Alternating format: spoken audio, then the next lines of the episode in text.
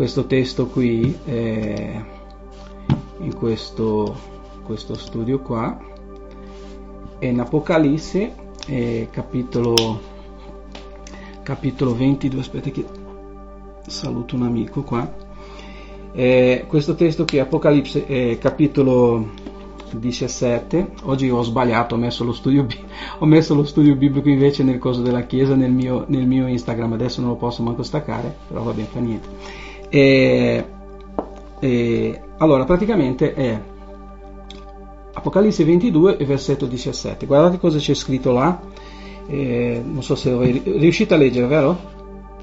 Sì. Ecco, vedi, diciassette, così: lo spirito e la sposa dicono vieni, e chi odi dica vieni, e chi ha sete venga, e chi vuole prenda in dono l'acqua della vita. Quindi la parola qua, vieni, questa parola qui, vieni, è della stessa, della stessa storia di eh, della stessa storia di di invocare, no? Vieni, cioè praticamente qui si è unito, no? Si è unito nella fine, nella fine di questo di questo versetto qui, proprio nella fine del libro, del libro completo della, della, della Bibbia, e praticamente dice lo spirito e la sposa, cioè l'unione di tutti e due, eh, dicono, vedi, eh, vieni, e chi ascolti dica anche lei vieni, no? Eh, e praticamente questo qui, era, ho letto questo per rimetterci proprio a questa parola invocare, no? La parola tema. E ho letto la fine per poter andare alla, all'inizio della, della, di tutta la cosa. Da dove viene, Luciane, eccola qua, da dove viene questo, da dove viene questo termine, no? Cioè di invocare, di chiedere, di chiedere aiuto, di, di, di clamare, no? Come si dice in alcuni casi. Proprio perché, perché Eh, questo no, due persone sono entrate in sala d'attesa, via Zolisa, Bobby e Marco Geppi. Perché sono entrati in sala d'attesa? Sono entrati dall'altra parte. Allora, e, e praticamente questo, questo termine, scusate che finché non entrano tutti, un po' di... Allora, ok. Ecco Marchito, come stai ragazzi, come state? Ma figurati, figurati. Ecco mia moglie, mia moglie che urla, la sento da qua, guarda. Ma io la sento da qua, lei urla come se non ci fosse domani, no? Ha paura che voi non la sentite, no? I cellulari sono, sono pieni di cose. Allora, ok, e, e praticamente cosa succede? Ho, ho iniziato, appunto, faccio un, un piccolo replay. Allora, ho iniziato parlando di questa parola vieni, no? Cioè eh, clamare, eh, chiamare, eh, gridare a qualcuno, chiedere aiuto, no? Qualcosa di questo genere, per ritornare al testo che tra l'altro i ragazzi che hanno partecipato della preghiera di lunedì eh, sanno eh, più o meno di quello che ho parlato, e, se, e, e ho iniziato dalla fine per, per dirvi solo questo, da dove e quando è iniziato questa cosa, no? Questa pratica, questa pratica qui, perché in questo caso noi vediamo la conclusione di tutte le cose, di quelle che noi crediamo chiaramente. La conclusione è che la sposa e lo spirito a un certo punto capiscono che è la fine di ogni cosa, e, e chiamano, no? Chiamano eh, la sposa e lo spirito, chiamano lo sposo. Vieni, cioè hanno questo desiderio. Vieni, vieni perché noi siamo pronti, no? E dice, e chi ascolta, dice anche lui, chi non crede, ma chi ascolta dice anche lui, vieni. E, e questo è iniziato praticamente, come ho detto l'altra volta, in Genesi, nel capitolo quattro, versetto ventisei. No, nel libro della Genesi, capitolo quattro, eh, versetto ventisei, quando praticamente eh, subito dopo, subito dopo la, la, la uccisione di Abele, Caino, no? Caino eh, fa, fa questo, questo danno, no? quattro, aspetta, vediamo se è quattro, ventiquattro, eccolo qua, e quattro, ventisei. E qui, così, paffata, vediamo un po', ve lo metto a voi, come macchinoso sta a fare, eccolo là, no? Vedi, Adamo conobbe ancora sua moglie ed ella partorì un figlio che si chiamò Set, perché ella disse, Dio mi ha dato un altro figlio al posto di Abele, non che era stato appena ucciso, che Caino aveva ucciso. E qui al versetto ventisei dice: anche a Set nacque un figlio e lo chiamò Enos. Allora si cominciò, vedi, prima volta si cominciò a invocare il nome del Signore, no? Il nome del Signore, eccolo qui. È la prima volta che noi vediamo nella Bibbia una menzione di qualcosa che fosse eh, tipo preghiera o qualcosa del genere. Si cominciò a invocare, cioè invocare è quando tu eh, chiedi eh, la stessa cosa che hanno fatto quelle persone o anche i bambini quando Gesù entrò nel Tempio eh, eh, la settimana prima della Pasqua, che dicevano Osanna a, no? Osanna a tu che vieni da, dalle alture, dagli alti. La parola ho già spiegato sessanta volte, magari voi siete già stufi di sentirla, ma in aramaico eh, andate su Wikipedia, in qualsiasi un'altra cosa di, di cosa, c'è scritto Oshi a trattino na, Oshana, ossia per favore aiutaci, soccorrici, cioè è un invocare, comincia a, a chiedere soccorso, no? E anche qui Eh, cominciò a invocare il nome del Signore. La prima domanda, loro non sapevano neanche cosa voleva dire questo, cioè non avevano neanche idea di chi era questo Signore, capisci? No? Allora, sei stato disconnesso, dato che hai già effettuato l'accesso con il proprio account da un altro dispositivo. No, io non sono stato, sono disconnesso? Voi mi sentite? Ah, dice che va bene, ok. Ok, l'importante è quello, l'importante è che vada a tua posta. Oggi veramente c'è una... un frugoglio in questo affare. Comunque, allora, eh, nel eh, capitolo quattro, versetto ventisei della Genesi, noi vediamo questa sentenza. Allora si cominciò a invocare il nome del Signore. Cioè la prima volta che noi vediamo una menzione di qualcuno che comincia a fare questo. E noi possiamo tradurre con pregare, con clamare, con dire vieni, aiutaci, soccorrici, fin qui Signore ci ha aiutato, sai, tutte quelle cose che noi vediamo più avanti che sono tutte sinonime di questa, di questa situazione qui, no? E allora comincio a invocare il nome del Signore. E io avevo detto l'altra volta che praticamente eh, questo è Set, ha un figlio che si chiama Enos. Poi qua c'è, questo è il vers- eh, capitolo cinque, questo è il libro della genealogia di Adamo, ah, voi lo vedete, sì. Nel giorno che Dio creò l'uomo, lo fece a somiglianza di Dio, li creò maschio e femmine, li benedisse, gli diede il loro nome di, questo qua, uomo, no? Che è in, um, in ebraico, quando voi sentite la parola uomo o donna, è Adam, sempre uguale, maschio o femmina, non, ha, non esiste uomo e donna, è Adam, è uomo, no? Cioè è una, è una, ecco perché quando Dio ha detto che l'uomo ha peccato, lo ha incluso Eva e Adamo, non è che eh, capisci, perché lui era il marito, che poi non c'era neanche matrimonio, non era suo marito, no, era, era suo compagno, non so che cosa fosse, comunque eh, questo nome è il nome stabilito lì, ok, comunque, e qui parla di una genealogia, Set, sette visse, poi Enos visse, eh, Kenan, poi Malaleo, il capitolo diciotto Yared, e il ventuno arriva questo personaggio qua, Enoch, nel capitolo ventuno, questo personaggio qui, no?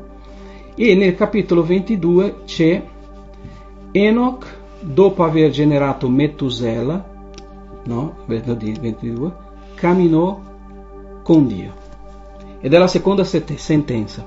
Noi vediamo da una parte, in Apocalisse, due Eh, la conclusione, perché lo Spirito è stato mandato per eh, forgiare una sposa senza macchia e senza rughe. Una volta che lo Spirito ha capito che il suo compito era finito e che la sposa aveva anche possibilità di invocare, di, di presentarsi dinanzi allo sposo, vi ricordate la regina Esther, no? Che prima di presentarsi dinanzi allo sposo doveva essere lavata per sei mesi, tutta quella cosa, per poter essere degna di presentarsi dinanzi allo sposo. Ecco qui, quando la sposa, in Apocalisse capitolo ventidue versetto diciassette, quando la sposa eh, ritenuta dallo Spirito Santo idonea per presentarsi, i due insieme in coro chiamano lo sposo, no?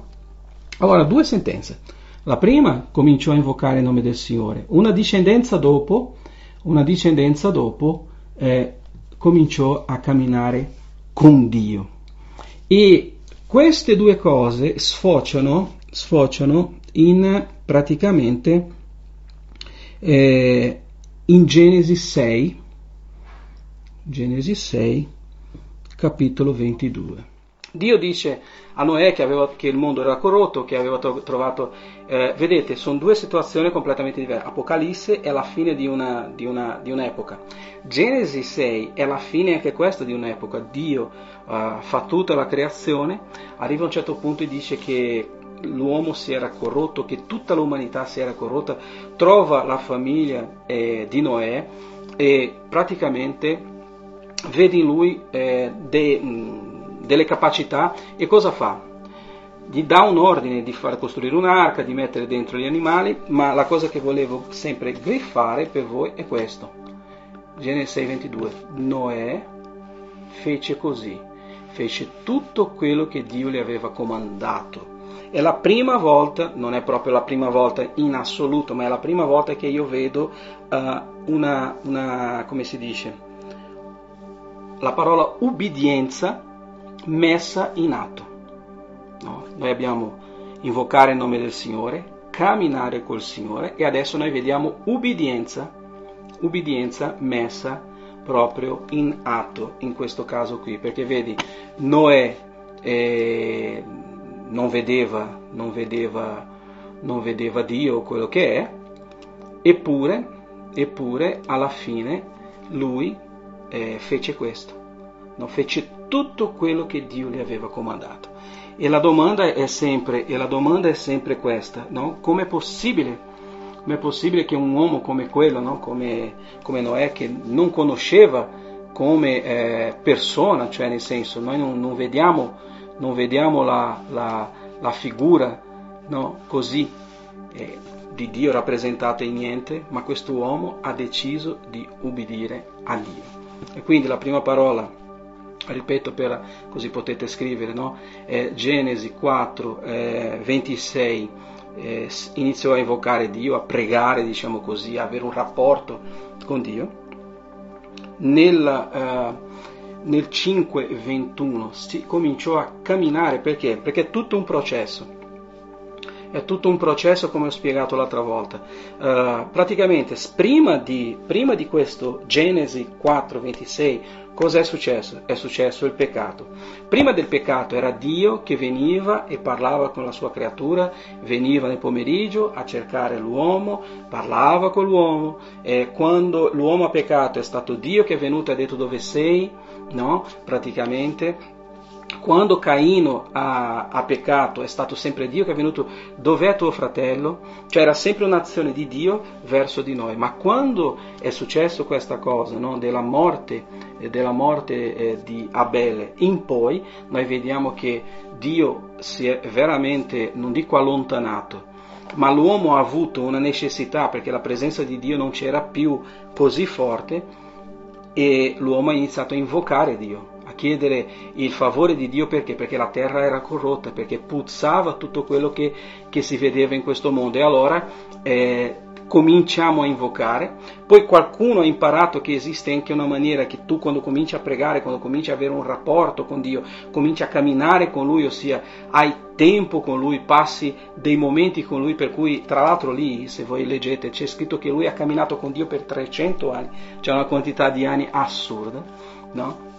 E poi noi vediamo già nella sequenza eh, la, la, il disastro creato già dalla ribellione dell'uomo, in così diciamo poco tempo, ma poco tempo di lettura biblica, noi vediamo che già Dio non è più soddisfatto della sua creazione, dice guarda io distruggerò tutto, però trovò un uomo, trovò sempre, perché c'è sempre un uomo, c'è sempre una donna che...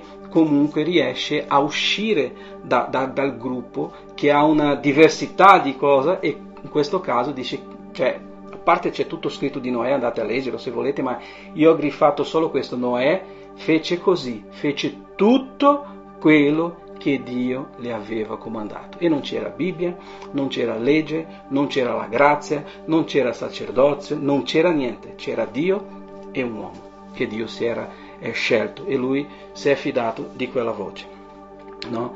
E noi vediamo poi E quindi io ho definito che Genesi sei, ventidue è la prima, diciamo così, è la prima volta che noi vediamo questa parola ubbidienza essere messa in azione, perché Dio ha parlato con Caino, non ha obbedito, ha parlato con Adamo, Adamo non ha obbedito, ha parlato con gli altri sicuramente che sono venuti dopo di loro e non hanno obbedito a Dio, ma noi qui vediamo proprio questo testo, ha fatto tutto quello che Dio gli aveva comandato, quindi è un'espressione di ubbidienza fantastica che succede. E adesso noi saltiamo e andiamo qua eh, nel capitolo, aspetta faccio così, così vedete la mia bella faccia mentre io giro, giro qua nella mia Bibbia, ok, e noi andiamo a Genesi, se state prendendo appunti, Genesi dodici, sette, sicuramente avete già capito di chi eh, devo parlare, no? Che è eh, di praticamente, ah, parentesi, non ho scritto ma faccio, mi, mi fermo qui. Voi sapete che eh, dopo eh, l'ubbidienza di, di Noè, no? Di tutto quello che lui ha fatto, della discendenza dei suoi figli, già lì dopo un po' c'è stata di nuovo una congiura, è la congiura della torre di Babele, Genesi undici, quando gli uomini, gli abitanti della terra si sono messi insieme e hanno deciso di fare creare una torre perché volevano mostrarsi. È sempre il peccato originale, sempre quello, no? Noi vogliamo essere uguali a Dio, vogliamo andare alto come Dio, tutta questa cosa, no? In Genesi undici, di nuovo, e, e, e voi notate sempre che quando c'è una disgrazia imminente, Dio sempre alza un uomo, alza una donna per fare qualcosa. Passa alla torre di Babele, capitolo undici, e subito dopo, subito dopo, perché Dio aveva promesso che non avrebbe più distrutto la terra né con acqua, cose di questo genere, e andiamo nel capitolo dodici, versetto sette, e noi vediamo la storia del nostro carissimo eh, amico, amico di Dio anche, Abramo. Guarda cosa c'è scritto, no? Eh, Genesi dodici, sette, no? Il Signore apparve ad Abramo e disse: io darò questo paese alla tua discendenza. E guardate cosa fa Abramo, c'è tutta una conversazione prima lì. Abramo, guarda cosa ha fatto, costruì un altare. E quindi qui, allora, invochiamo il nome del Signore, camminiamo col Signore, ubbidiamo il Signore, e poi adesso si inizia a fare un'altra cosa. Tutto questo per arrivare a Apocalisse ventidue, diciassette, per poter dire vieni, no? Allora, lì Abramo costruì un altare, la prima espressione di adorazione, di lode al Signore, no? Perché? E, e difatti se voi guardate, lì Abramo costruì un altare al Signore che gli era apparso, non sapeva manco il suo nome. Di là si spostò verso la montagna a oriente di Betel, piantò le sue tende, avendo Betel occidente, Ai oriente. Lì costruì un altare al Signore e invocò il nome del Signore. Quindi qua noi vediamo già Abramo seguendo l'esempio di quello che ha fatto Enos all'inizio, però con qualcosa in più, cioè Abramo aveva eh, in sé aveva la, come si dice, aveva l'invocare il nome, camminare col Signore, aveva l'ubbidienza, perché la Bibbia dice che, guarda, qua c'è poi partì, no? Versetto ventinove così. Poi partì, qua, Abramo partì proseguendo da un campamento all'altro verso la ricerca, nel senso con la ubbidienza di Noè, però adesso aggiunge un altro elemento, quarto elemento, adorazione. Lui ci mette l'adorazione in, come cosa? Perché dice che lui ha costruito due volte qua, ha costruito l'altare e invocò il nome del Signore nell'altare, per cui ci dà l'esempio, e lui parte da questo, no? E quindi noi vediamo come c'è questa evoluzione, evoluzione di tutto quanto. E quando Abramo fa questo, cosa succede? Subito c'è un problema di nuovo. Se voi leggete nel versetto dieci qua c'è scritto Abramo eh, versetto, venne una carestia nel paese e Abramo scese in Egitto per soggiornare. Cioè, nel senso, Dio si serve sempre di un uomo, perché aveva bisogno di un uomo che fosse ubbidiente, che fosse un uomo di preghiera, che fosse un uomo che avesse, volesse avere intimità con lui, ma anche un uomo che avesse un cuore di adoratore, no? per poter arrivare allo spirito, e la sposa dicono vieni allo sposo, che era questo il, il, il senso di, di tutta questa cosa. Poi saltiamo, saltiamo sempre in avanti con, con, con, la, con la quinta cosa che io voglio parlare, e noi ci troveremo in sec- un libro del Seconda Cronache, vediamo. Allora, trentaquattro, mamma mia non arriva più, trentuno, tata. Allora, la quinta cosa, è che è l'elemento che adesso manca nel nostro, nel nostro, diciamo, nel nostro paniere eh, di questa sera, per fare come sequenza di cose che Dio ha preparato e ha lasciato per noi, affinché noi possiamo stare nella presenza di Dio. Che, cioè, ci sono tante cose, ma non c'ho tutta la serata per parlare, però ritornando al Vecchio Testamento, vedete come Dio ha preparato nelle diverse epoche elementi affinché noi potessimo seguire una vita santa dinanzi a Lui, e anche poter eh, fare, fare eh, la vita cristiana in maniera degna da essere chiamata vita cristiana. Allora, Seconda Cronache trentaquattro, versetto trentuno, parla chiaramente, Seconda Cronache trentaquattro parla di Giosia. Vi ricordate, otto anni ha cominciato a regnare, no? Con diciotto anni lui, con diciotto anni lui eh, praticamente eh, gli viene dentro questa voglia di eh, restaurare la casa del Signore, che era stata distrutta dal suo predecessore, no? E praticamente nel versetto trentuno eh, ta ta ta ta, vediamo un po', loro trovano il libro nella Bibbia, trovano il, sapete, trova, hanno trovato il libro, e nel versetto trentuno lui dice questa cosa qui. Eccolo qua, vediamo, condividi di nuovo, Zacata, così, ecco qui. Versetto trentuno del Seconda Cronache. Il re, chiaramente Giosia, stando in piedi sul palco, fece un patto davanti al Signore. E la parola è impegnandosi a seguire il Signore. Cosa ha fatto Enoch? Ha camminato col Signore. E da, da Enoch fino a questo periodo è successo di tutto, un fine mondo. Se voi sapete la storia dei re di Giuda e dei re eh, di Israele era così, e il re Tizio ha fatto quello che era male dinanzi agli occhi del Signore, poi è venuto suo figlio e ha fatto peggio di suo padre, così. Ma qui noi troviamo un ragazzo che ha deciso di fare differente. Un ragazzo che ha deciso di ristabilire, la casa del Signore era distrutta, per cui chiaramente invocare il nome del Signore, seguire il Signore, avere intimità col Signore, ubbidire il Signore, no? e, e, e adorare il Signore era veramente finita, era veramente finita quella cosa. Adesso noi troviamo un ragazzo con diciotto anni che, dopo aver trovato il libro del patto, cioè dice, ristrutturiamo la casa del Signore, il sacerdote entra e sotto l'altare trova il libro della legge, loro cominciano a strapparsi le vesti e cominciano a piangere così dinanzi al Signore. Adesso noi vediamo che il re conclama tutto il popolo e dice così, guarda, fece un patto davanti al Signore. Noi sappiamo che la nostra vita col Signore, il nostro Dio è un Dio di patti, di, eh, come il matrimonio, è un patto, è un'alleanza, no? Fece un patto davanti al Signore, impegnandosi lui a seguire il Signore. Perché? Perché i suoi vecchi predecessori non seguirono. A osservare i suoi comandamenti. Vi ricordate, Noè ha osservato i suoi comandamenti, i suoi precetti e le sue leggi, con tutto il cuore e con tutta l'anima, per mettere in pratica le parole del patto scritte in questo libro. E guarda cosa fa. Lui non solo fa questo da solo. Guarda, versetto trentadue dice, e fece aderire al patto tutti quelli che si trovavano a Gerusalemme e a Beniamino, e gli abitanti di Gerusalemme si conformarono al patto di Dio dei loro padri, no?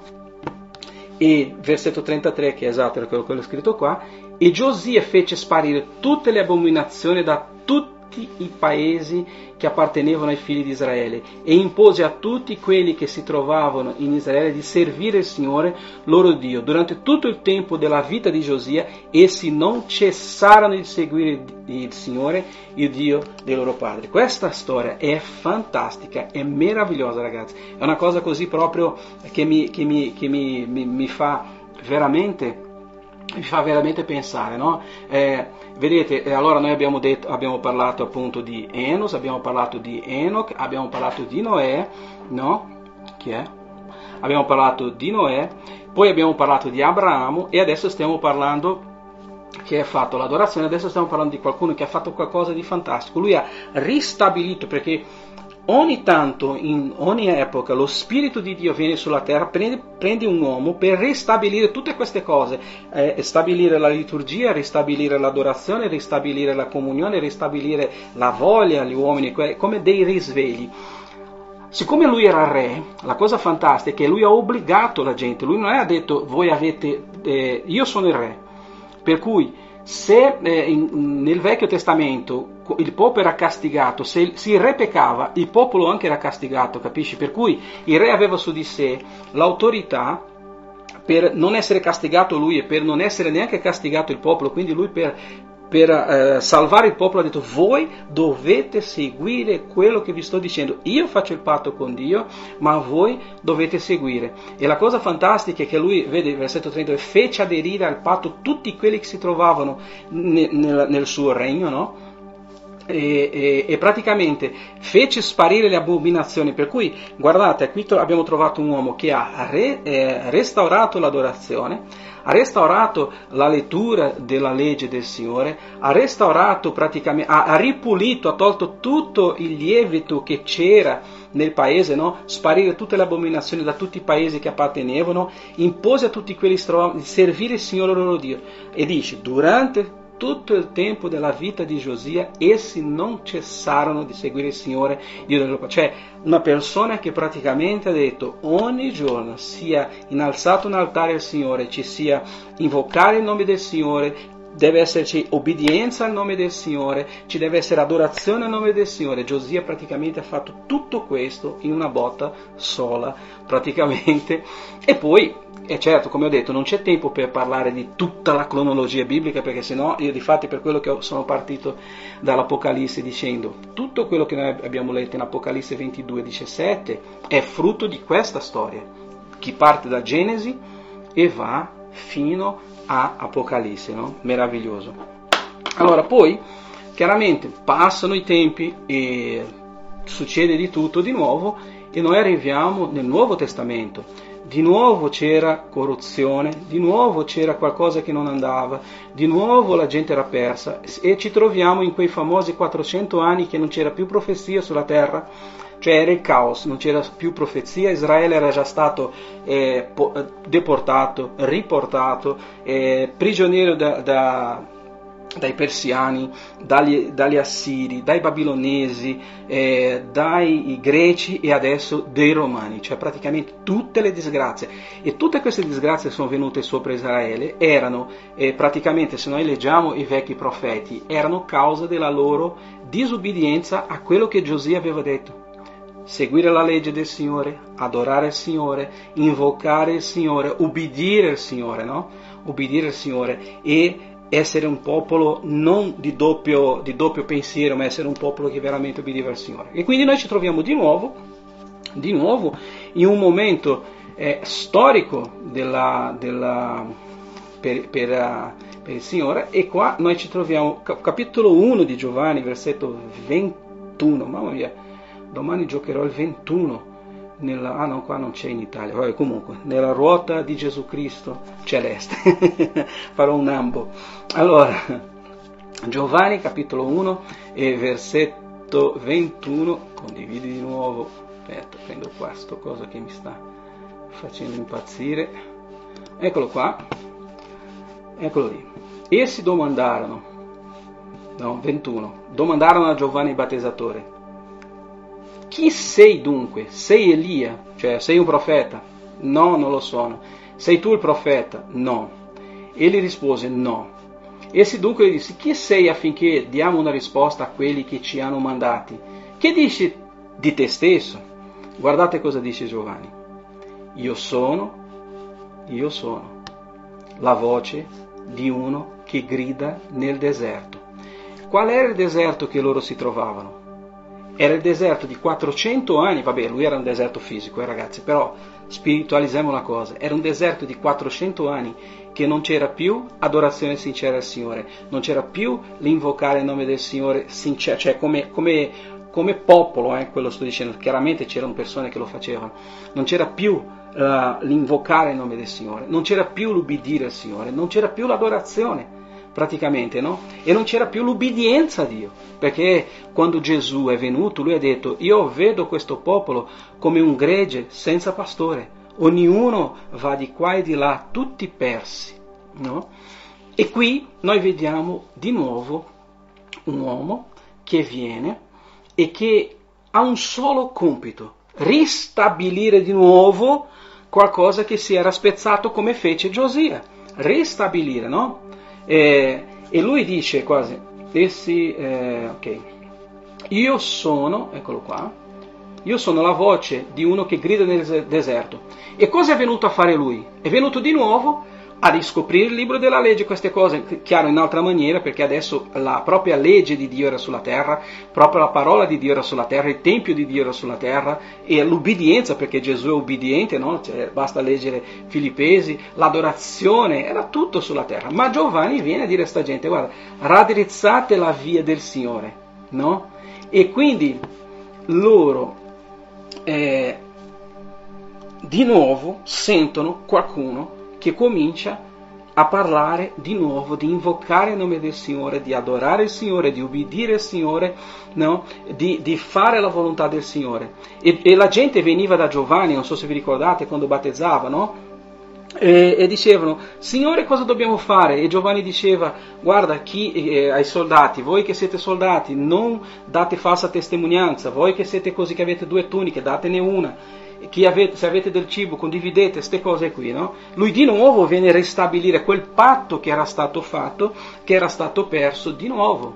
E tutto questo perché? Perché Dio in ogni epoca si sceglie un uomo, si sceglie una donna, si sceglie una persona per riportare il popolo di Dio, che a volte si è traviato, il buon pastore che si è traviato, di nuovo sulla retta via. Perché? Perché lui doveva annunziare adesso, in maniera diversa da Giosia. Giosia aveva trovato il libro, Giosia ha ristabilito il Tempio, ha ristabilito la Pasqua, ha ristabilito la preghiera, ha ristabilito l'adorazione, ha ristabilito, ha detto che la gente doveva ubbidire, ha rifatto un patto. Gesù, anche lui, rifà, non è che rifà, fa un patto nuovo, ma Gesù viene di nuovo per ristabilire tutto ciò che era crollato. No? Perché lui va nel Tempio e vede che l'adorazione che c'era nel Tempio era falsa. Lui dice: nessuno obbedisce più a Dio, ognuno va per la testa sua, no? E quindi viene, lui stava soltanto preparando la strada, come fece Enos, che poi dopo passa a Enoch, che passa a Noè, che passa a Abramo, che arriva da Giosia, poi dopo passa per Daniele, per Zaccaria e tutti gli altri che sono venuti. E quindi noi vediamo adesso praticamente di nuovo Giovanni dicendo questo, no? Io non sono quello che voi cercate, ma io sono venuto a annunziare che bisogna preparare, sistemare la strada, perché quello che voi cercate, l'angelo del patto, il Signore che voi desiderate, c'è scritto là in, in Malachia, sta arrivando, ed è arrivato il giorno dopo. Poi lui dice: ecco l'agnello di Dio che toglie il peccato del mondo.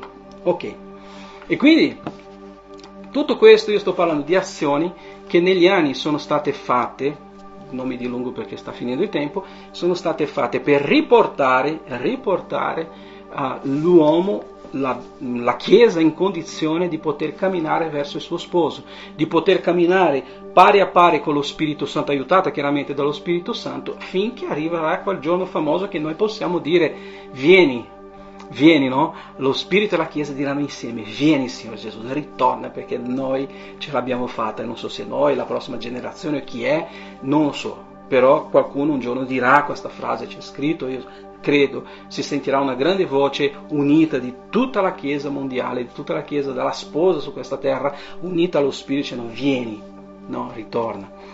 E, e quindi noi vediamo di nuovo, allora, parte da un uomo che là nella Genesi capitolo ventiquattro ha detto, ha iniziato a invocare il nome del Signore. Guardate un'altra cosa fantastica che succede dopo che Giovanni fa questo, dopo che Gesù appare, dopo che il Vangelo comincia a essere predicato, dopo che Gesù comincia a, a, fare, a fare la sua storia, dopo che Gesù eh, risuscita, dopo che Gesù lascia eh, la grande commissione a tutti noi dicendo: andate per tutto il mondo e fate così. Di nuovo succede qualcosa. Vista la grande persecuzione, la Chiesa si era bloccata.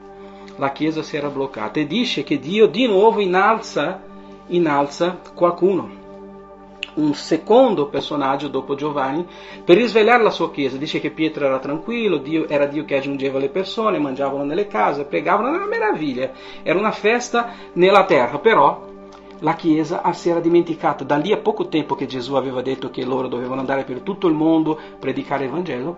Allora alza, innalza un uomo che si chiama Saulo e dice, cioè, chiaramente ragazzi passatemi il termine, io sto inventando questa cosa, come se Dio stesse dicendo: Saulo mio figlio, vai a, rive- a risvegliare la mia chiesa, perché se tu non lo fai quella cosa è veramente finisce prima di iniziare. E cosa succede?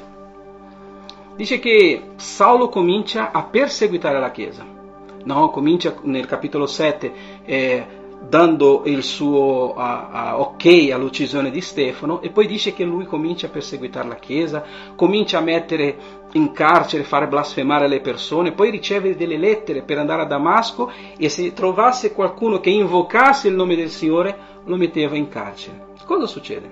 Dopo di questo, cosa succede? La chiesa finalmente, finalmente spande, come ha detto Gesù, come la semenza lanciata eh, nel terreno. Boom, hanno dovuto scappare. Dice che solo gli apostoli sono rimasti a Gerusalemme, ma la gente è andata dappertutto. E noi finiamo, se non sbaglio, nel capitolo, noi eh, finiamo nel capitolo, se non sbaglio, tredici, eh, nel capitolo tredici, che dice che... Oh, adesso non mi ricordo se era undici o il tredici, ok.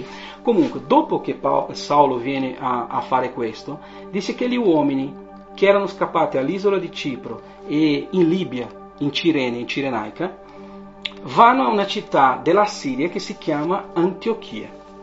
Questi uomini non erano apostoli, non erano stati con Gesù, ma non so come mai, eh, sicuramente erano discepoli dei discepoli, erano stati battezzati, non lo so. Comunque questi uomini arrivano a Antiochia e cominciano a parlare a questa gente senza avere nessuna, eh, come, come si dice, nessuna scolastica, a parlare di Gesù. Questa gente non sapeva manco chi fosse Gesù, questi uomini cominciano a parlare di Gesù. E di nuovo, di nuovo, di nuovo, di nuovo succede che gente semplice comincia, era tutto fermo, gente semplice comincia a parlare di Gesù e c'è stato un risveglio di nuovo. E questo risveglio dice che praticamente quando eh, Gerusalemme ha saputo di questa cosa, ha mandato un tizio che si chiama Barnaba, e dice che quando Barnaba arriva lì a Antiochia vide che la mano del Signore era con loro, lo Spirito Santo era con loro, ma quelli che hanno iniziato a predicare non erano nessuno, diciamo così, eh, no, eh, per quanto riguarda questione di sacerdozio, ma erano computi da quello che il Signore gli aveva messo, di, di quello che avevano ascoltato, del discepolato che avevano fatto, non lo so. E loro cominciano Loro cominciano a parlare di Gesù. Dice che quando Barnaba arriva lì, vede che la mano del Signore era con loro, che la grazia di Dio era con loro, e Barnaba stette lì per un anno, in un certo periodo. Poi Barnaba arriva a un certo punto, non sapeva più cosa fare, non sapeva, non sapeva più eh, cosa dire.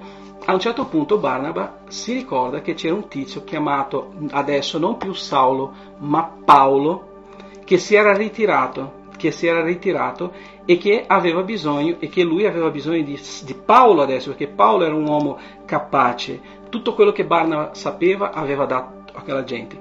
Dice che Paolo va, ritorna con Paolo, e per un anno sono stati lì a insegnare, a insegnare queste persone. E, e praticamente guardate cosa succede, Atti capitolo undici versetto ventisei, eccolo qua, vediamo un po' se lo trovo. Atti capitolo undici, versetto dieci, ma eccolo lì, mamma mia, quando è che il sistema era stabile? Allora, ok, dividi lo schermo, Bibbia di nuovo, eccoci qui, condividi, capitolo undici e versetto ventisei, venticinque, vedi, eh, venticinque dice così: poi Barnaba eh, partì verso Tarso a cercare Saulo, e dopo averlo trovato lo condusse a Antiochia. Essi parteciparono per un anno intero alla riunione della chiesa e istruirono un gran numero di persone ad Antiochia. Guardate cosa c'è scritto: per la prima volta i discepoli furono chiamati cristiani.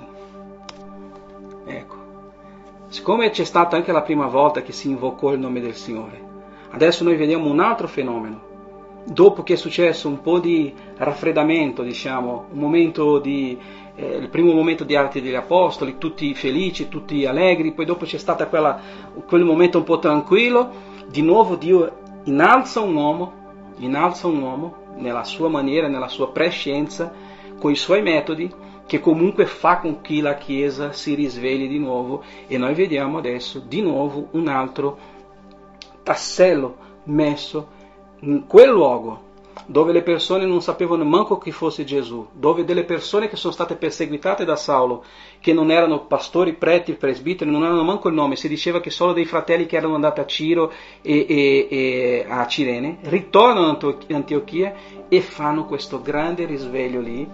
E cosa succede? Per la prima volta i figli di Dio sono chiamati cristiani, ossia piccoli cristi, quelli che imitano a Cristo. Siccome nel primo testo che abbiamo letto dice che Dio aveva creato noi a sua immagine e somiglianza, uomo e donna li fece, adesso Cristo ci ha creato alla sua immagine e somiglianza, così possiamo passare i termini, e quindi noi siamo piccoli cristi per le persone, persone che eh, raffigurano o somigliano a Cristo. Ok?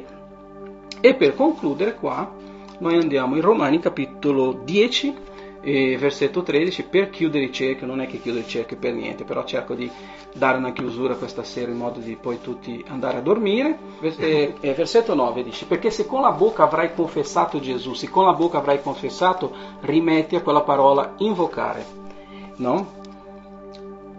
Come Signore, e avrai creduto nel tuo cuore, ossia ubbidienza, no? Ha, ha creduto, ubbidienza, come c'è stato scritto là, che Dio l'ha risuscitato dalla morte, sarai salvato.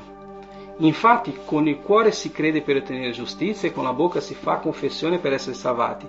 Difatti la scrittura dice: chiunque crede in lui non sarà deluso, poiché non c'è distinzione tra giudeo e greco, essendo lui stesso Signore di tutti, ricco verso tutti, a quelli che lo invocano. Ecco qua nostro fratello Enos di nuovo, là del Vecchio Testamento, del Genesi capitolo quattro, versetto ventisei, di nuovo lui è vivo, no? Quello che lui ha iniziato a fare là nella Genesi è vivo qui, in questa lettera, in questa parola che il Signore sta parlando di come noi possiamo veramente essere salvati, no? E il versetto tredici era quello che uh, avevo detto. Infatti chiunque avrà, vedi, invocato il nome del Signore sarà salvato. Allora voi immaginate che c'era già la grazia e la salvezza là in Enos, perché dice che a partire da quel giorno in, si iniziò a invocare il nome del Signore. E quindi chiunque avrà invocato il nome, sembra quasi una copia di quello che Enos ha detto là all'inizio, no? E vabbè, leggo anche il quattordici che avevo segnato qui. Ora, come invocheranno colui nel quale non hanno creduto? E come crederanno in colui dal quale non hanno sentito parlare? E come potranno sentire parlare se non c'è chi annunzi? E come annunzieranno se non sono mandati? Come è scritto: quanto sono belli i piedi di quelli che annunziano la pace, che annunziano buone notizie, no? E, e questo testo qui racchiude tutto quello che noi abbiamo detto più o meno fino adesso, no? Perché praticamente una cosa dipende dall'altra: invocare il nome del Signore, camminare col Signore, ubbidire al Signore, adorare il Signore come ha fatto Abramo, no? Poi come Giovanni Battista o come ha fatto Giosia, risvegliare, ri- rimettere fuoco, rimettere in moto tutti questi precetti di nuovo affinché le persone, però Giosia fa, fa qualcosa, eh, lui oltre a fare tutto questo, diciamo in maniera figurativa, lui fa un patto col Signore, dice: voi dovete ubbidire, voi della mia casa dovete ubbidire. E pensate, oggi non è più così, nessuno può obbligare più nessuno a pregare, a adorare il Signore, a ubbidire, se non c'è un, nessuno, no? Cioè, almeno penso che non esista più nessuno che faccia così. Però in quell'epoca, vedi, il re è riuscito a fare questo, ha obbligato, e dice che tutti i giorni di Giosia tutti hanno obbedito a tutto quello che lui ha fatto, no? E poi chiaramente abbiamo saltato a Giovanni Battezzatore, che di nuovo risveglia un popolo che era morto proprio, quattrocento anni senza profezia, senza niente. La Chiesa col grande boom all'inizio, e poi dopo una piccola fermata, perché Gesù aveva detto andate e loro erano fermi. Allora a un certo punto Dio usa i suoi metodi, chiama Saulo, Saulo esplode, e allora la Chiesa viene seminata e comincia di nuovo eh, un movimento. E qui invece noi troviamo Paolo di nuovo dopo molti anni eh, facendo quasi una lamentazione. Lui dice: guarda che è scritto che chiunque avrà invocato il nome del Signore sarà salvato, non c'è distinzione tra greco né giudeo. Però lui dice, no? Nel capitolo, eh, nel versetto quattordici, come invocherà, invocheranno colui nel quale non hanno creduto? Come noi possiamo fare? Adesso tocca a noi. Come possiamo, per arrivare a quel punto di sposa e spirito, chiedere al Signore di ritornare? Ritorna. Noi abbiamo un compito, e questo è, la, è, è quello che noi ci dobbiamo portare a casa dopo aver sentito tutta questa ramanzina. È come possiamo fare noi quello che ha fatto Giovanni Battezzatore, quello che Dio si è servito di Saulo, quello che Dio si è servito di Giosia, quello che Dio si è servito di Abramo, quello che si, Dio si è servito di Noè, di Enoch e di Enos. Adesso oggi Dio si serve di me e di te, noi che siamo qui e di tante altre persone. Dice: come invocheranno colui nel quale non hanno creduto? E come crederanno in colui del quale non hanno sentito parlare? E come potranno sentire parlare se non c'è chi parli, lo annunzi? E come annunzieranno se non sono mandati, come è scritto? E allora lui riporta: guarda ragazzi, guarda quanto è onorevole questo compito che il Signore ci ha dato, quanto sono belli i piedi di quelli che annunziano la pace, che annunziano buone notizie, no? E, e quindi eh, io finisco qui, no? Perché dopo di questo era, era, era quella storia di Apocalisse. Finisco qui dicendo, lasciando a noi, oggi tocca a noi, Chiesa, a partecipare, non è un obbligo, ma partecipare di quello che i nostri padri, di quelli che sono venuti prima di noi, hanno fatto. Non dico che noi non stiamo facendo, ma dico che può darsi che eh, la Chiesa in sé si è molto incentrata in sé, come nella Torre di Babele si sta dimenticando di fare, oppure è più preoccupata con numeri, con cose, che con l'obbedienza a Dio. Non lo so, che magari l'adorazione non è quell'adorazione che il Signore vuole, che magari l'obbedienza non è quell'obbedienza che il Signore vuole, no? E, e, e che invocare il Signore eh, manca oggi, no? Si prega, prega, prega, ma... Eh, se noi leggiamo Giacomo, dice che tante volte le nostre preghiere non sono sentite, e lui dice per un modo sbagliato, no? Però Enos ci ha insegnato a invocare il nome del Signore, no? Non a invocare a mio favore le cose, non soltanto questo, per l'amor di Dio, però ci dà un sacco di dritte. E quindi la domanda è: come noi possiamo partecipare di questo? Romani capitolo dieci, versetto quattordici, no? Come le persone potranno invocare a uno che non hanno creduto? Come fanno a credere in qualcuno se guardano me, che sono pastore, e vedono che io che parlo non ci credo, oppure do degli esempi orribili alla gente, no? O come crederanno in colui nel quale non ha neanche sentito parlare? Perché io sono pastore della Chiesa, ma quando sono in un ambiente di altre persone, questi non sanno neanche che io faccio parte di una comunità, che io credo in Gesù, io parlo di calcio, parlo di macchine, parlo di tutto, ma non parlo di Gesù, no? Eh, e come potranno sentire parlare se non c'è chi li annunzi? Cioè, voglio dire, un sacco di gente dice: ma io non sono capace, io non sono stato... No, la Bibbia dice che tutti noi abbiamo il ministero della riconciliazione. Non c'è bisogno di, di, di, di fare eh, un corso di omiletica, di esegesi, per dire: Gesù Cristo è vivo, io credo in Gesù. Oppure dire, come ha detto Paolo, no? Io parlo perché ho creduto, io ho creduto e per quello parlo. Poi senza troppe storie, no? E poi dopo dice: e come annunzieranno se non sono mandati, no? Se non c'è qualcuno che li prepara, qualcuno che li invia, qualcosa del genere, parlano già di missione, no?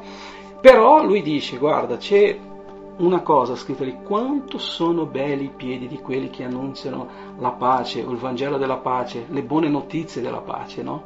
E questo è meraviglioso. E tutto questo serve per poter un giorno noi tutti insieme in coro dire insieme allo Spirito Santo: vieni Signore Gesù. Amen?